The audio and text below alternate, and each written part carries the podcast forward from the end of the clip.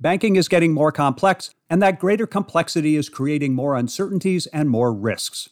Sam Savage from Probability Management joins us to make a case for why banks should change the way they predict the likelihood of important outcomes.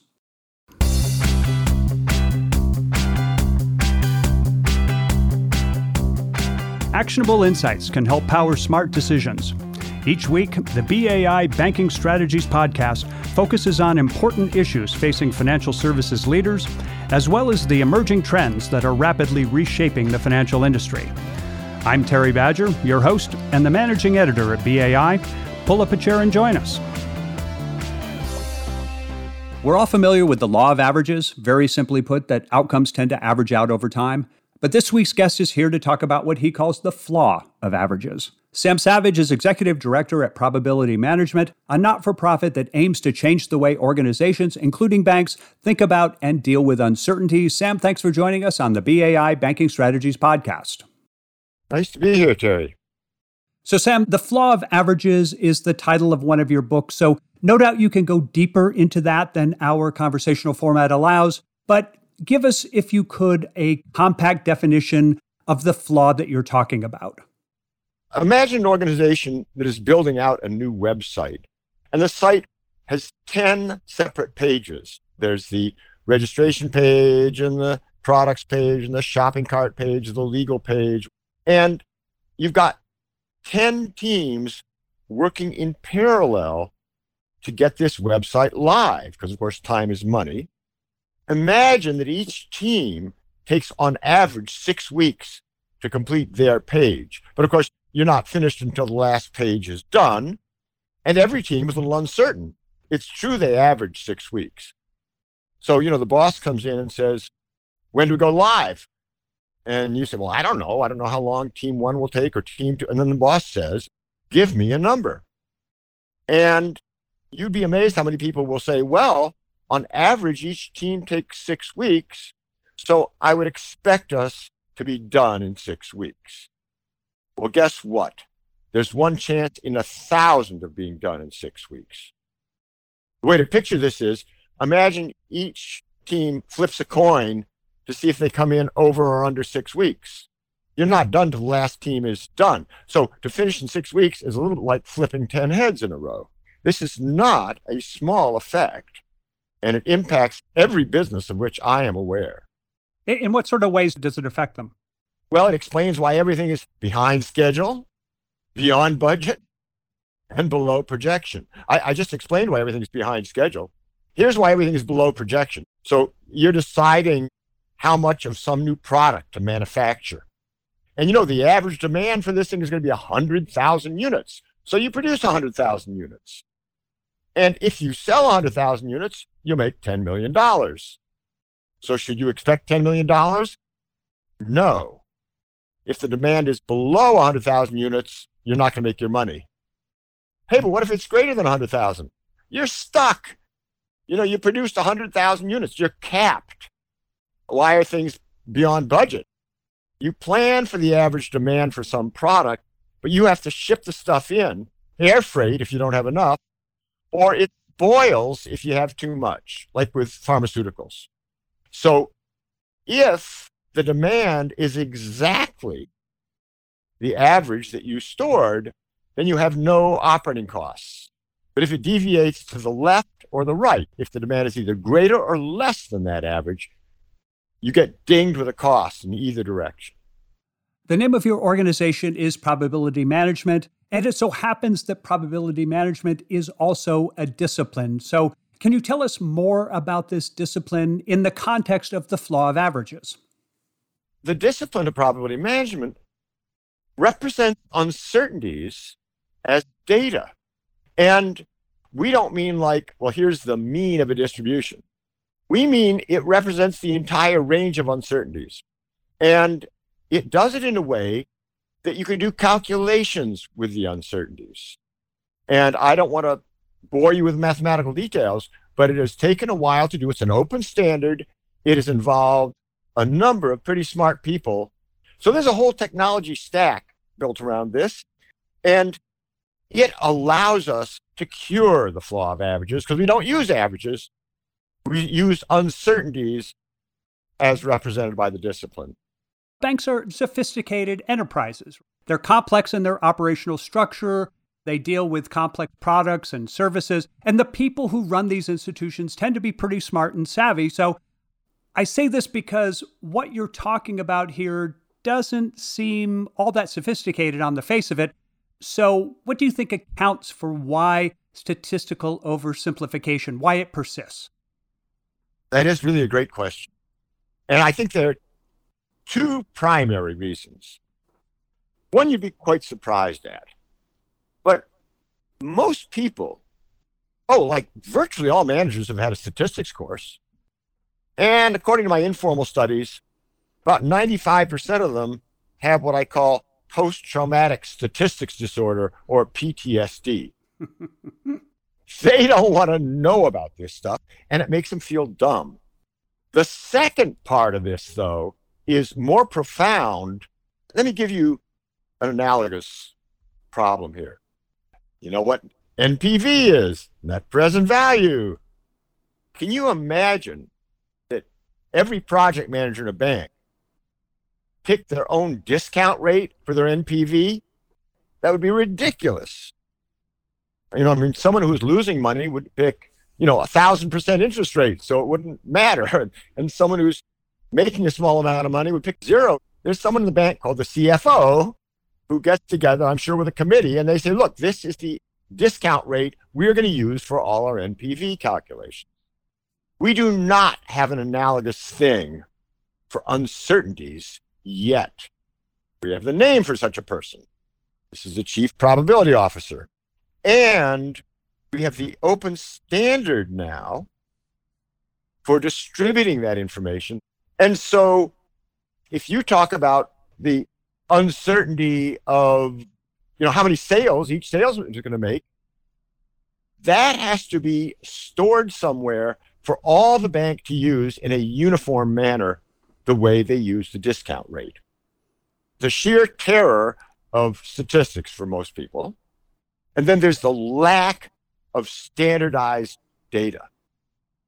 So the industry, of course, is in the midst of turmoil as the, the string of sizable banks failing continues to grow, most recently with First Republic joining Silicon Valley Bank, Signature Bank, and, and several others in that category. What connections do you see between what we're talking about here and what happened to those banks? All these things involved uncertainties. And the banks undoubtedly were running some internal stress tests and this and that.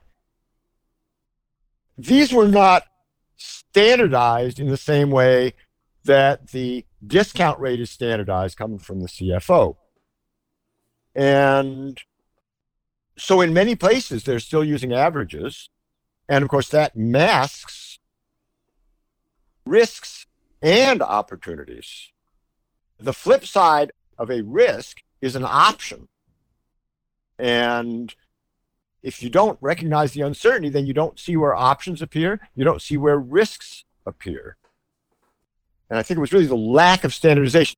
Did it surprise you at all that in Silicon Valley Bank's case, the, the downfall can't be traced to anything exotic? Instead, it seemed to be simply mismanaging assets and liabilities on the balance sheet, which strikes me as kind of a banking 101 thing. So here's what I think was missing. Ultimately, the solution to these things involves running a simulation. And just to clarify this for the users, this is analogous to shaking a ladder before you climb on it to paint the side of your house. Everybody does it. And by the way, the discipline of probability management, in effect, stores ladder shakes as data. Now let's go to Silicon Valley Bank. They actually had two ladders. One of the ladders were their assets that got badly dinged with inflation. Another ladder had to do with their deposits. And the deposits were coming from people who were venture funded, which meant that as inflation went up and venture funding went down, suddenly these people had to take their money out. So let's talk now about shaking two ladders.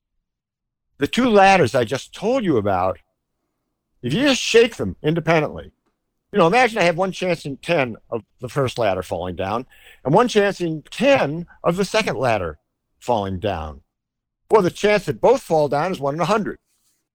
But these two ladders were connected by a board. Both ladders were operating in the same interest rate environment. And so Silicon Valley Bank may well have been dutifully shaking each one of their ladders and saying, no problem here, without coordinating their results. So if both ladders are tied together and either one falls over, they're both going to fall over. So it makes it much greater risk. So, Sam, we've been talking about the issues that can arise when bankers seek to boil complex uncertainties down to a single number. And in the case of the recently failed banks, some real life ramifications of this kind of oversimplification. I want to ask you now about how to fix this. Aside from the board, which you talked about in your last answer, you know, between the ladders, what other types of high level advice would you give to banking institutions about how to avoid these kinds of modeling problems? The real beauty here is that if they avail themselves of the latest open technologies, that they've got all the people they need. They've got analysts. They've got bosses the analysts often go to the bosses and try to tell them something statistical and they trigger PTSD and the boss says, give me a number. You've got the bosses who've got to be trained to stop asking for a number. And you don't need anyone else. In other words, you don't have to go out and hire new people to start taking advantage of this new data centric approach. There is this analogy with electrification. So in electrification, you know, you've got light bulbs. We all know what light bulbs are and you've got power generating plants, and you've got transmission lines. What makes electrification work is that everybody has one of these little three pronged plugs in their office. And if we did not have those standardized plugs, you couldn't connect all these diverse groups together. So it turns out that the latest technologies do something analogous for probability, which I call chancification. And chancification does not involve hiring new people, but you end up connecting your statisticians and data scientists and analysts to the decision makers through the IT systems. So all you need to do is start speaking the same language.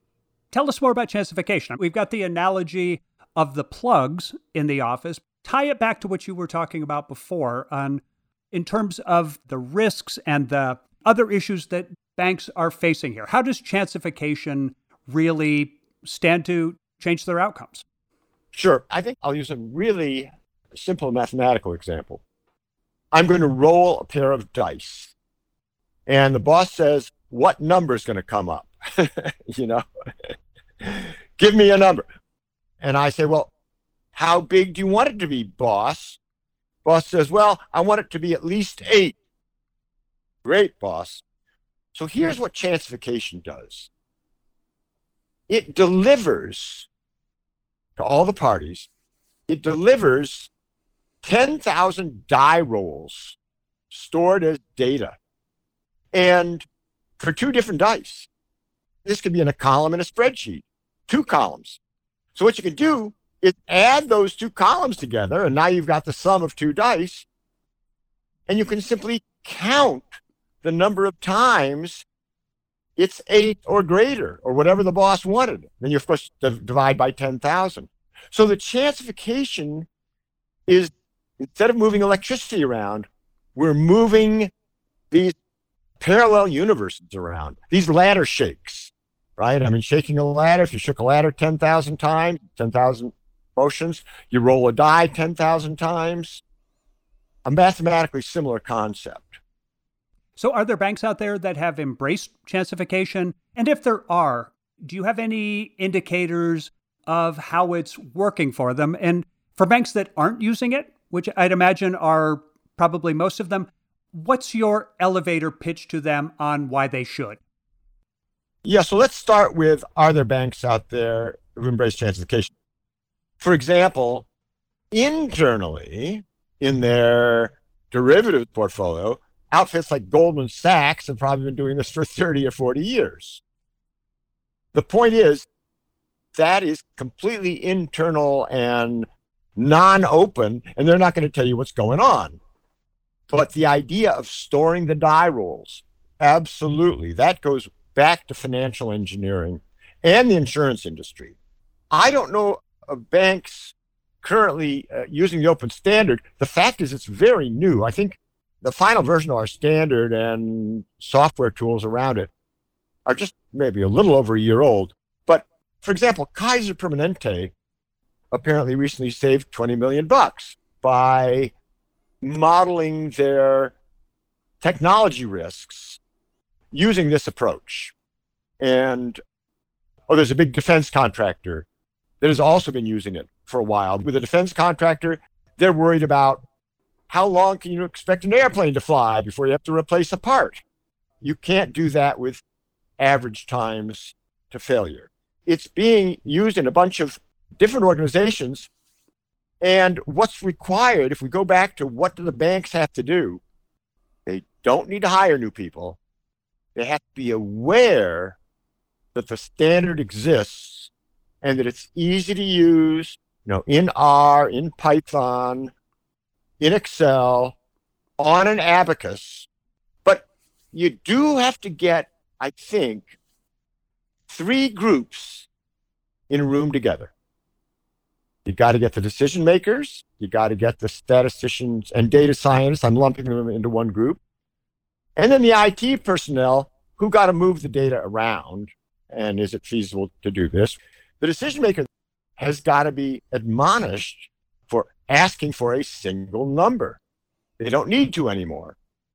And then the data scientists, of course, have got to think about how to structure it so you move the data around securely and make sure that it has provenance, people know where it came from, that we don't have everybody in the organization picking their own discount rate. No, we don't want them picking their own versions of the uncertainties either. They have to go to the chief probability officer to get that. The vast majority of banks don't have that chief probability officer yet, though maybe that will change in the years ahead as they seek to predict possible outcomes more accurately. So, Sam Savage, Executive Director at Probability Management, thanks again. We appreciate you being with us on the BAI Banking Strategies podcast. Thank you, Terry. And for any listeners who want to learn more about the statistical standards and tools that Sam referenced in this conversation, you can find them at probabilitymanagement.org. A few takeaways from the conversation with Sam Savage from Probability Management. First, he says leaders at banking institutions have a tendency to oversimplify when it comes to gauging probabilities for two main reasons. The first is that statistics is not their forte, so they're not comfortable managing uncertainties. The second and perhaps more impactful reason is that many banks don't have enough standardized data about key operational and risk metrics to build more effective predictive models. He cited the failure of Silicon Valley Bank as an example of how analyzing risks in isolation can lead to catastrophic results. On one hand, SVB had long dated assets that had declined in value, and on the other hand, they had short term liabilities in the form of deposits. Taken separately, the risks may have appeared tolerable, but rising interest rates threatened both sides of the balance sheet and thus amplified those risks. And finally, how should banks develop a more sophisticated approach to assessing probabilities? Sam's first bit of advice is to stop using averages for important decisions. That oversimplifies things. Then he says, get the internal stakeholders together to shape a plan that will improve accuracy and value. This group includes management level decision makers, data scientists, statisticians, and the IT department. Thank you for listening to the BAI Banking Strategies Podcast. I'm Terry Badger, Managing Editor at BAI. Please visit us at BAI.org for more actionable insights on themes that are important for the financial services industry.